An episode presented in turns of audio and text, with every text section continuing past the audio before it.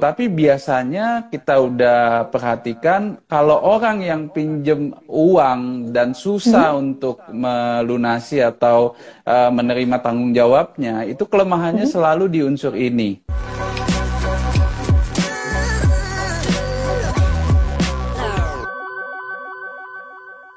Kita akan ngebahas apa sih tips ataupun ilmu feng shui gimana sih supaya kita tidak terjebak ya dengan yang namanya utang untuk uh, apa di tengah pandemi sekarang udah makin cepat seperti itu untuk utang-utang gitu kan tadi dari mentalnya juga ini harus balikin yeah. lagi kata Mas Kang tadi kan Iya, ya, jadi intinya sih saya pengen bahas itu kalau kita ngutang ya kita harus punya mentalitas untuk mm -hmm. uh, balikin ya utang yang kita ambil. Mm.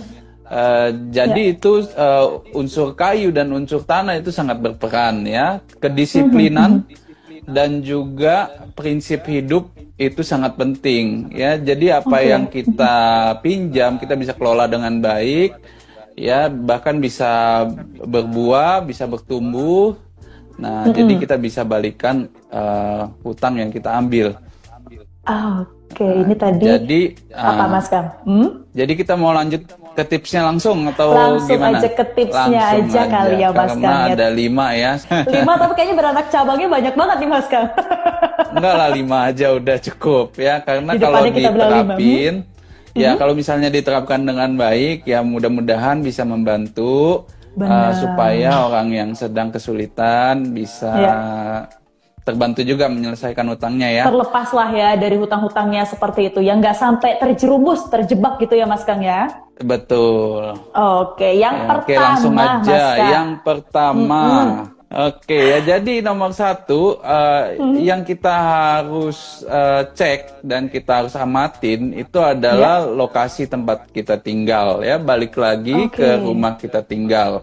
Uh, hmm. Bagaimana bentuk dan uh, kontur tanahnya, apakah dia bentuknya itu L atau U ya. Jadi ada beberapa rumah yang memang ternyata bentuknya itu bukan uh, persegi panjang ataupun kotak ya. Kadang-kadang okay. ada beberapa rumah yang bentuknya L atau bentuknya U hmm. ya. Jadi ada beberapa bagian rumah yang harusnya utuh ternyata hilang. Oh, oke. Okay. Ya, jadi ini sangat tidak disarankan ya karena sangat mempengaruhi uh, kestabilan mental kita apalagi saat berhutang. ya, nah itu satu ya. Bagaimana solusinya kalau ternyata nah. itu rumah kita sendiri? Nah, caranya adalah melakukan solusi feng shui ya. Jadi kita analisa bagian mana yang harus kita buang yang yeah. bisa dijadikan uh, posisi uh, secondary dari rumah hmm. ya jadi kita harus ada rumah intinya lalu yang bagian terpotong itu uh, potong tersebut kita jadikan ruangan atau uh, bidang yang bisa dijadikan uh, tempat servis atau entertainment gitu jadi uh, oh. ada beberapa cara untuk menyiasati rumah U atau bentuk L pokoknya jangan sampai kepotong ya Mas Kang ya Um, ya, jangan sampai ada bagian yang hilang ya. Hilang. Jadi kita oh, mau hilang, rumah maksudnya. itu bentuknya uh, persegi panjang ataupun mm -hmm. minimal kotak, ya. Mm -hmm. uh, Jadi kalau ada bagian yang hilang dari rumah kita, berarti kita punya mentalitas itu bakalan, iya, bakalan tidak tepat untuk bisa melunasi utang tersebut. Iya. Oke. Okay. Oke, okay, jadi itu uh, tips pertama Yang ya. Pertama. Tips kedua. Sekarang tips kedua. Tadi kan saya di awal udah bilang bahwa prinsip kita harus kuat ya. Jadi yeah. bagi orang yang prinsipnya lemah ya, kadang-kadang uh, mereka kepepet dan akan pinjam uang sesuai kebutuhannya. Ya, Benar. tapi manage-nya itu karena prinsipnya nggak kuat ya, cara bayarnya nggak paham mm -hmm. uh, harus diolahnya seperti apa, maka ya makin lama makin numpuk ya. Mm -hmm. Jadi uh, kalau bisa dihitung apakah karakter prinsipnya ini sangat lemah. Nah, misalnya lemah, kalau kita udah tahu kalau prinsip kita lemah, ya suka gonta-ganti keputusan, suka bingung, ya, ya suka ini minta balik lagi ke elemen masing-masing berarti ya Mas Kang ya? Betul, tapi biasanya kita udah perhatikan kalau orang yang pinjem uang dan susah hmm. untuk melunasi atau uh, menerima tanggung jawabnya, itu kelemahannya hmm. selalu di unsur ini. Oke, ya di unsur kayu ya. Hmm.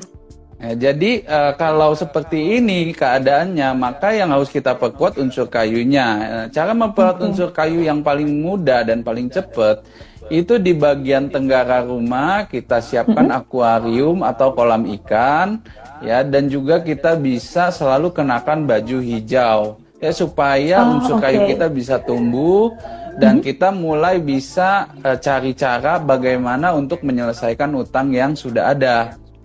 Mm-hmm, mm-hmm. Ah oke, okay. baju hijau ya Mas Kang ya, salah satu caranya Betul. ya. Betul. Nah, yang kedua, uh, hmm. yang ketiga sorry, yang kedua udah tadi ya, yang satu tadi dua tiga. bilang, kayaknya beranak nih jadinya yang kedua bener kan? Nah. Tapi Mas Kang, ya udah nanti saya tambahin deh. Elemen, tadi. ngomongin soal elemen tadi katanya Mas Kang yang uh, harus diperkuat lagi elemen uh, kayu ya. Betul. Tadi kan, ada kayu dan unsur tanah dan unsur tanah, ya kayu dan unsur tanah gitu. Uh, kalau ini kan berarti ada hubungannya dengan ada hubungannya dengan balik lagi ke elemen masing-masing. Apakah karakter dari tanggal lahir, kemudian bulannya segala macam itu juga ada pengaruhnya nggak sih Mas kan? Kan Betul. itu kan di luar dari elemen gitu kan?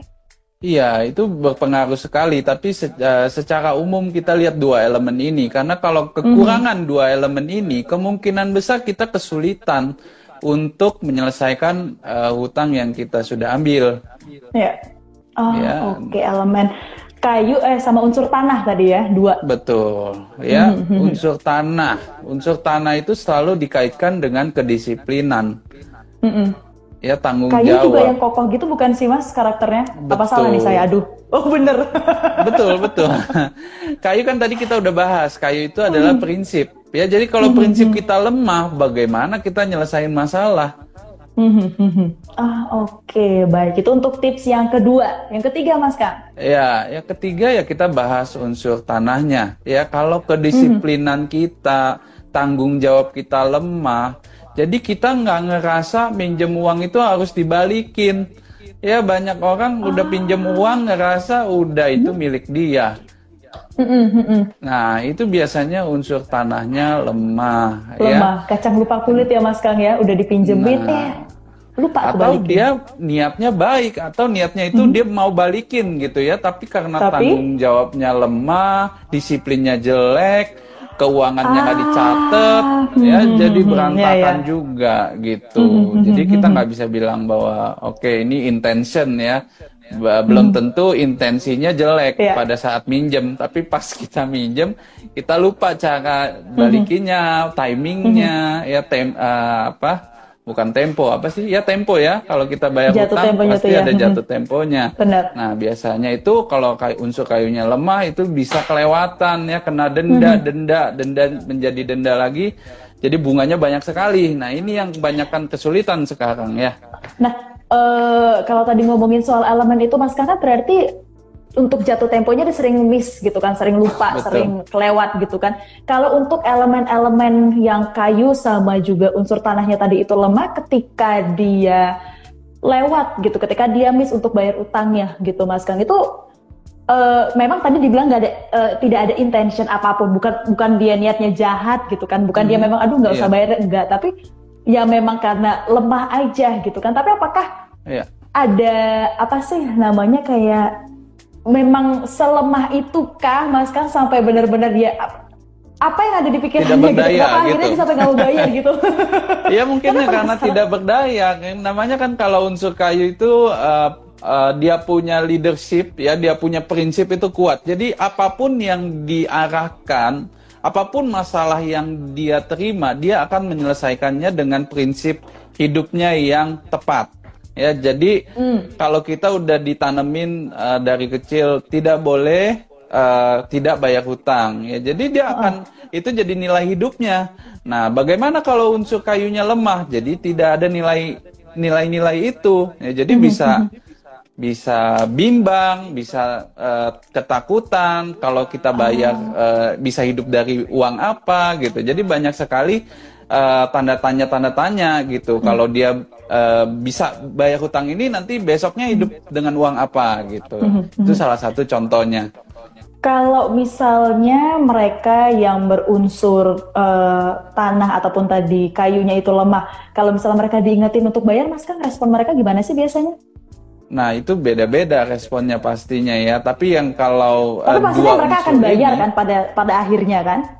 Itu balik lagi ke unsur-unsur yang lain. Contohnya oh. kalau dia ternyata uh, tidak bertanggung jawab dan dia uh, kepemi uh, jiwa kepemimpinannya lemah, ya tapi hmm. airnya tinggi, maka ternyata ini orang pengecut atau penakut ya. Mm-hmm. Nah, jadi kalau kita takut-takutin bisa aja dia mau bayar hutang tapi bukan atas dasar keinginan dia.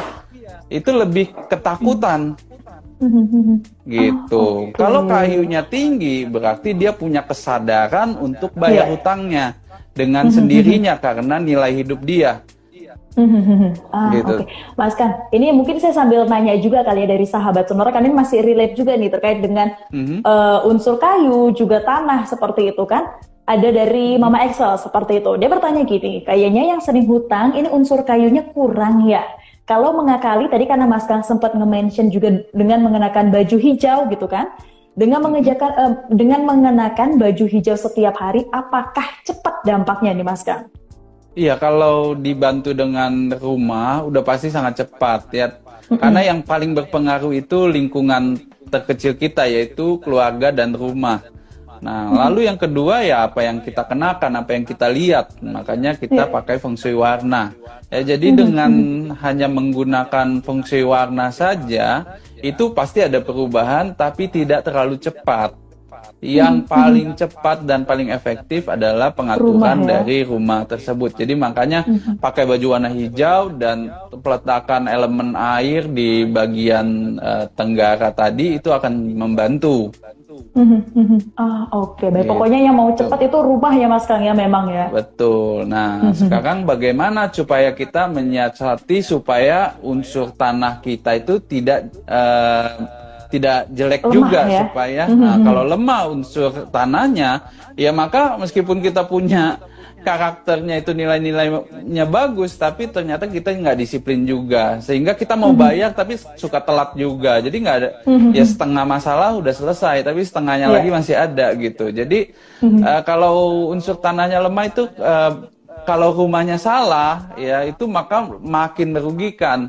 Contohnya oh, itu okay. seperti apa? Contohnya kalau ya rumah di bagian tengah kita itu suka uh, ditaruh tanaman ya hmm. pohon. Nah, sekarang apalagi udah masuk desain-desain modern ya sekarang uh, uh, banyak sekali greenery di rumah ya bagian yeah. tengah rumah itu dipasang ditaruh pohon gitu untuk jadi centerpiece. Nah, itu sebenarnya merugikan unsur tanah sekali karena bagian hmm. tengah itu kalau kita bagi sembilan zona, bagian tengah itu sangat penting sekali buat unsur tanah. Hmm.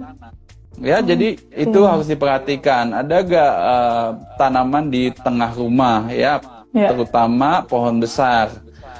Lalu yang kedua, apa pun yang di bagian tengah itu akan sangat merugikan kalau ditaruh tangga, ya, lalu WC, ya. uh, dapur ya. Jadi tiga uh, posisi ini tidak boleh ada di bagian tengah ya. Ada mhm. dapur, ada WC dan ada tangga. Oke, dapur, WC juga sama tangga ini harus diperhatikan ya Mas Kang ya. Jangan mengganggu Betul. gitu ya. Betul. Oke. Terus kita Oke, lanjut kita lagi udah nyampe tips nomor tiga. Sekarang kita masuk tips nomor empat. empat. Ya, hmm. jadi jadi kalau kita bicara kita udah niat mau bayar utang ya, kita mau bayarnya tepat waktu. Sekarang uangnya kagak hmm. masuk juga nggak ada gunanya kan? Bener. Gimana bayarnya? bayarnya pakai apa? Betul. Jadi uh, selalu pintu utama hmm. itu diibaratkan sebagai rezeki yang akan masuk ke tempat kita. Ya, jadi okay. selalu mm-hmm. perhatikan posisi pintu utama. Jangan sampai pintu utama kita ternyata lebih kecil ukurannya daripada pintu belakang kita kalau kita punya rumah mm-hmm. yang punya pintu belakang. Ya, jadi pintu utama itu harus jadi yang bagian terbesar daripada pintu-pintu lainnya. Pintu belakang, oke. Okay. Nah, jadi kalau pintu itu kita udah pernah juga bahas satu video khusus pintu ya Mbak, kalau nggak salah Mbak hmm? Sesa juga. nah lupa. Kayaknya ya. iya deh Mas Kak. ya, jadi itu bisa. Uh, ya pintu penempatan pintu, iya dalam rumah ya, kayaknya itu. Tuh ya, yang ya. penting hmm. bagian pintu itu jangan sampai uh, ukuran pintu utama kalah sama pintu belakang. Ya, itu ibaratnya uh, rezeki yang masuk ternyata lebih besar pengeluaran kalau pintu benar, belakangnya benar. itu lebih besar. Oh, Oke, okay, baik. Jadi urusan pintu ini ada di tips nomor 4 ya Mas Kang ya? Iya, betul. Oh. Ya, yang terakhir adalah perhatikan juga uh, kebocoran, ya. Kebocoran oh. rumah, ya, mm-hmm. entah genteng, entah apa mm-hmm. pipa air, ya, atau keran air, itu harus selesai dis- harus selalu segera diselesaikan. Ya. Oke, okay. Ya, karena air adalah simbol rezeki ya, energi yang positif. Nah, tapi kalau terjadi uh-uh. kebocoran, maka bisa diibaratkan juga kebocoran keuangan. Oh, oke. Okay. Berarti bocor-bocor ya. Ini mulai ditutup-tutupin lagi ya Mas Kang ya, ditambal-tambal gitu ya. Iya, jangan sampai males untuk nyelesain mm -hmm. masalah kecil seperti itu di rumah, karena itu mm -hmm. bisa berakibat jelek juga. Yang terakhir ya uh, adalah kita Jadi suka lupa. Iya, udah nggak apa-apa. ya yang harus yang diperhatikan lagi sama pentingnya selain kebocoran rumah itu kita harus lihat lantai-lantai rumah kita apakah ada yang pecah atau ada yang miring sebelah karena itu pijakan oh. sangat penting ya hmm, kalau hmm. kita rumah sendiri aja pijakannya jelek banyak retak hmm. bagaimana kita melangkah Waduh, ini jadi quotes juga nih untuk nanti kalau saya ada posting Instagram bisa tuh jadi quotesnya tuh Mas Kang. Boleh Caption di Instagram. tidak tidak dikenakan royalti. tidak dikenakan royalti ya Mas Kang ya. Oke, berarti jadinya bukan lima, adanya enam tips ya Mas Kang ya. Mm -mm. Boleh deh, Adanya, kan ada bonus selalu. Ada bonus iya. bercabang gitu ya. Oke, okay. ini semoga tipsnya tadi itu ngebantu sahabat sonora karena memang balik lagi dari pengaturan rumah seperti itu juga terus ngelihat dari elemennya, karakter tiap-tiap orangnya juga, pintunya tadi sahabat sonora Kemudian bentuk rumahnya juga ya Mas Kang ya, jangan sampai ada yang nggak utuh gitu. Jadi butuhnya utuh, kita Betul. butuhnya persegi. Nah itu meminimalisirnya tadi juga sudah disampaikan oleh Mas Kang. Kemudian juga jangan sampai ada yang bocor-bocor, sahabat sonora. Sama yang terakhir tadi adalah keramiknya, pijakannya. Jangan Betul. sampai ada yang mereng, jangan sampai ada yang retak, seperti itu. Mas Kang, tapi terima kasih ini udah okay, thank you. jawabin pertanyaan sahabat Sonora. Juga udah tadi sharing di awal ya untuk tips tips uh, feng shui agar tidak terjebak hutang seperti itu agar tidak terlilit hutang gitu ya. Semoga tips-tips tadi juga membantu nih untuk sahabat sonora yang sore hari ini juga sudah langsung menyaksikan dari awal hingga akhir untuk Instagram live ini ya Mas Kang ya. Pasti kita ketemu di minggu depan untuk okay. pembahasannya. Nanti kita chat lagi aja ya Mas Kang. Chat lagi dong ya. Kita selalu kasih surprise buat pendengar sonora kita selalu kasih surprise untuk pendengar Sonora. Mas Kang, terima kasih. Selamat okay, sore. Kita ketemu sore. lagi di Thank Senin you. depan ya. Bye-bye. Bye.